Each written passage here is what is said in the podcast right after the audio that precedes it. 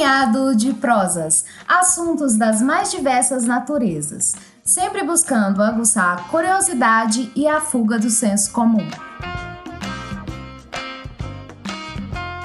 Olá a todos, eu sou João Paulo, este aqui é o Punhado de Prosas, o podcast de três amigos que apreciam a prosa livre e democrática.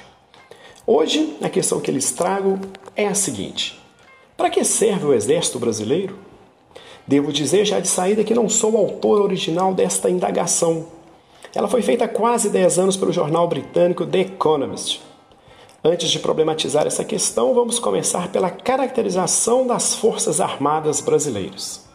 Em 2019, o orçamento aprovado para a defesa foi de 108 bilhões de reais. Esse valor coloca a defesa como um dos maiores orçamentos da União.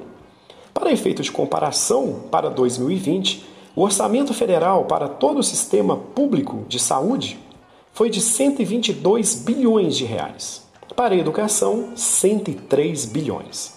Esse gasto com a defesa, no valor de 108 bilhões, representa 1,5% de todos os gastos militares do mundo, mesmo percentual daquele apresentado por Itália e Austrália, superior ao do Canadá, que é de 1,2%, e da Turquia, que é de 1%.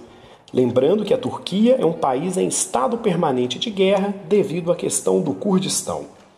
As Forças Armadas Brasileiras são compostas por cerca de 340 mil combatentes na ativa e mais de 1,5 milhão na reserva. O país ocupa a posição de número 15 entre os exércitos com o maior número de combatentes na ativa. Apesar de já ser robusto, o orçamento da defesa é sempre tido como aquém do que deveria ser por muitos entusiastas de um exército forte. O argumento é que os equipamentos militares do país, como os aviões, submarinos, fuzis e outros, são velhos ou ainda não são em quantidades suficientes para uma eventual guerra. Uma das razões que explicam por que 108 bilhões de reais por ano não sejam suficientes para modernizar os equipamentos de guerra é o elevado gastos com pessoal especialmente com as questões relacionadas à aposentadoria e às pensões. Apenas os custos com o pessoal chegam a 80 bilhões de reais por ano. Destes, 48 apenas com militares inativos, ou seja, aqueles da reserva ou já reformados. Alguns exemplos desses gastos expandidos no setor militar são o Estado brasileiro gasta 17 vezes mais com a previdência de um militar do que com a de um civil.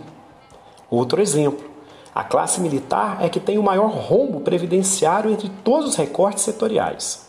O déficit acumulado aqui na defesa entra como déficit geral da Previdência. Logo, aumenta a necessidade e a pressão para reformas previdenciárias como a que assistimos há pouco tempo. Aqui vale mais um apontamento de como os gastos são expandidos neste setor, agora com a burocracia. De acordo com a reportagem da BBC Brasil, no ano de 2006, o Superior Tribunal Militar, o STM, a mais alta corte responsável por julgar recursos de crimes previstos no Código Penal Militar, teve orçamento de 419 milhões de reais, sendo ela composta por apenas quatro ministros.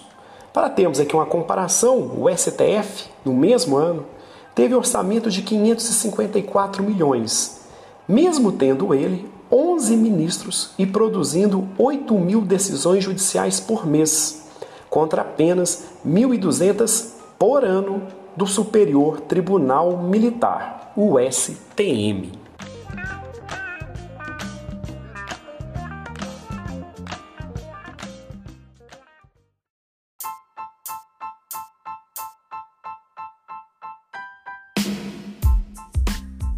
Bom, mas voltando à questão proposta pelo jornal britânico. Para que serve o Exército do Brasil? Antes de qualquer coisa, me parece que essa indagação não é sinônimo de propor a extinção das Forças Armadas, mas sim de os levar aqui a pensar em suas reais funções, no seu tamanho ideal e nos custos razoáveis desse setor tão importante do Estado brasileiro. A indagação parte do fato de ser o Brasil um país sem nenhum problema fronteiriço com os vizinhos. E há décadas, desde a Segunda Guerra Mundial, o país não está envolvido em nenhum tipo de conflito bélico. As missões militares que o país se envolveu nas últimas décadas, como a do Haiti, foram totalmente voluntárias, dentro de um projeto de cooperação internacional. Dessa forma, a questão que se coloca é: para que serve um exército desse tamanho e com esse custo em um país sem problemas geopolíticos imediatos? E ao mesmo tempo, com tantas urgências de investimentos em setores sociais e de infraestrutura?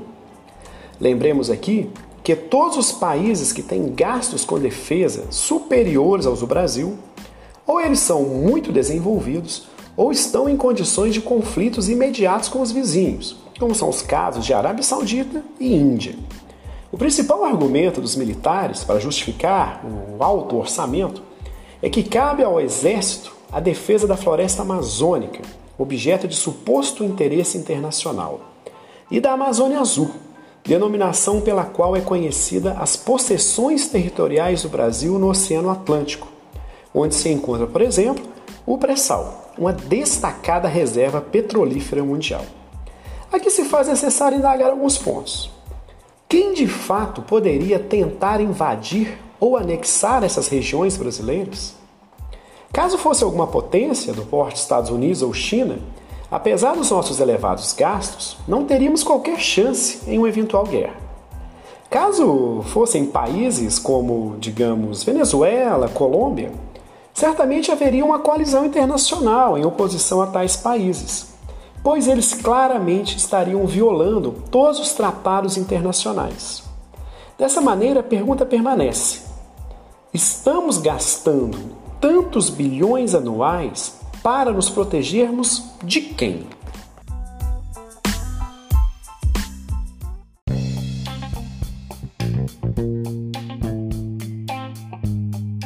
Os membros das forças militares e mesmo uma boa parte da sociedade civil argumentam que o orçamento elevado seria justificado porque, ainda que o exército não cumpra propriamente a sua razão básica de existência, que é a guerra, e aqui diga-se ainda bem que não precisamos disso, ele seria, esse orçamento alto seria justificado, pois o Exército realiza várias outras ações na sociedade.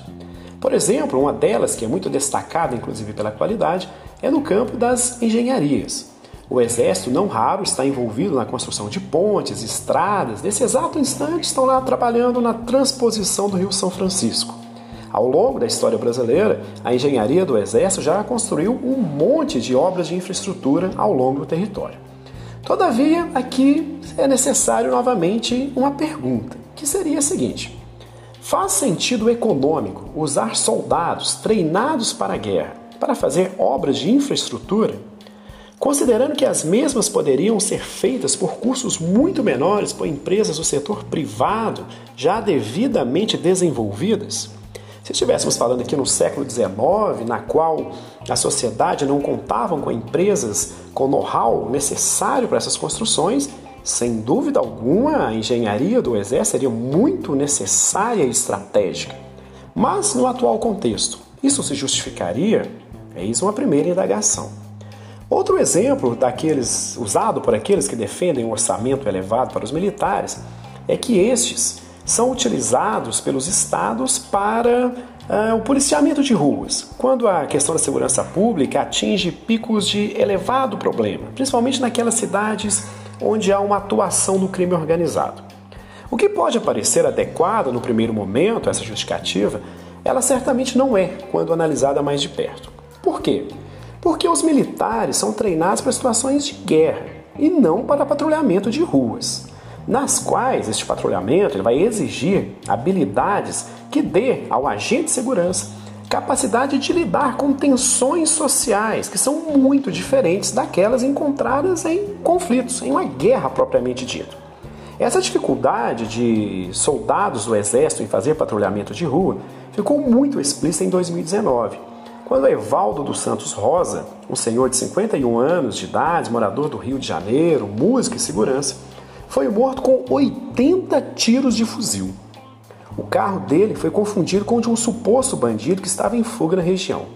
Em um primeiro momento, os nove militares do exército envolvidos na execução alegaram que Evaldo atirou primeiro.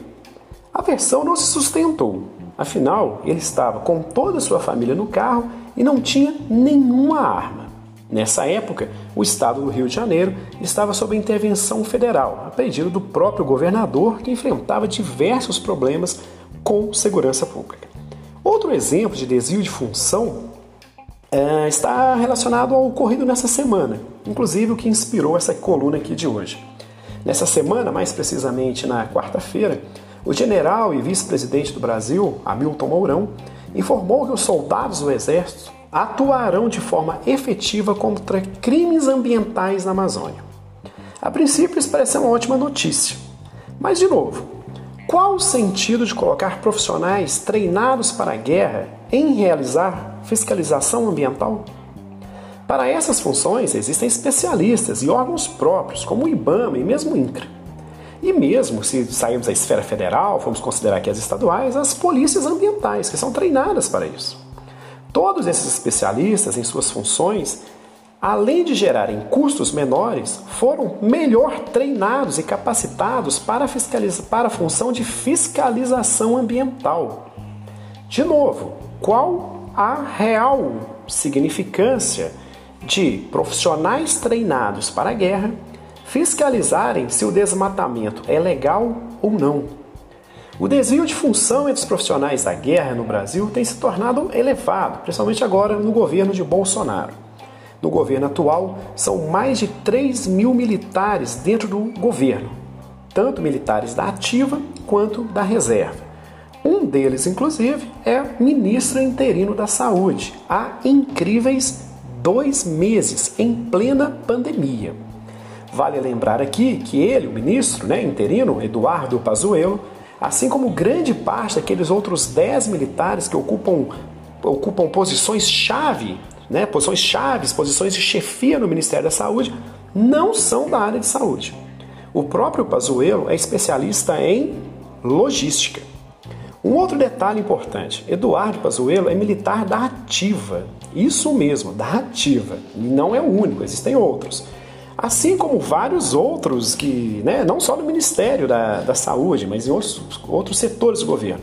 Diante disso, é inevitável que se faça aqui uma pergunta, diria, visceral.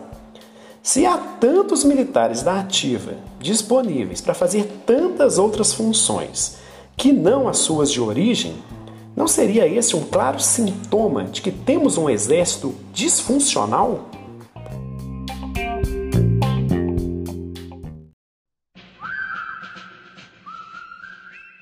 Você que nos acompanha semanalmente aqui nas colunas do Punhado de Prosas, saiba que agora há mais um canal para ficar ainda mais próximo da gente. Estamos falando aqui do YouTube. Digite lá, Punhado de Prosas, e ouça também por esta plataforma as nossas colunas semanais. Continuamos também no Instagram, obviamente, assim como nos principais tocadores de podcast. Então é isso. Forte abraço a todos. Até segunda-feira, quando Alberto Malta estará aqui com mais umas de suas grandes colunas. Abraços!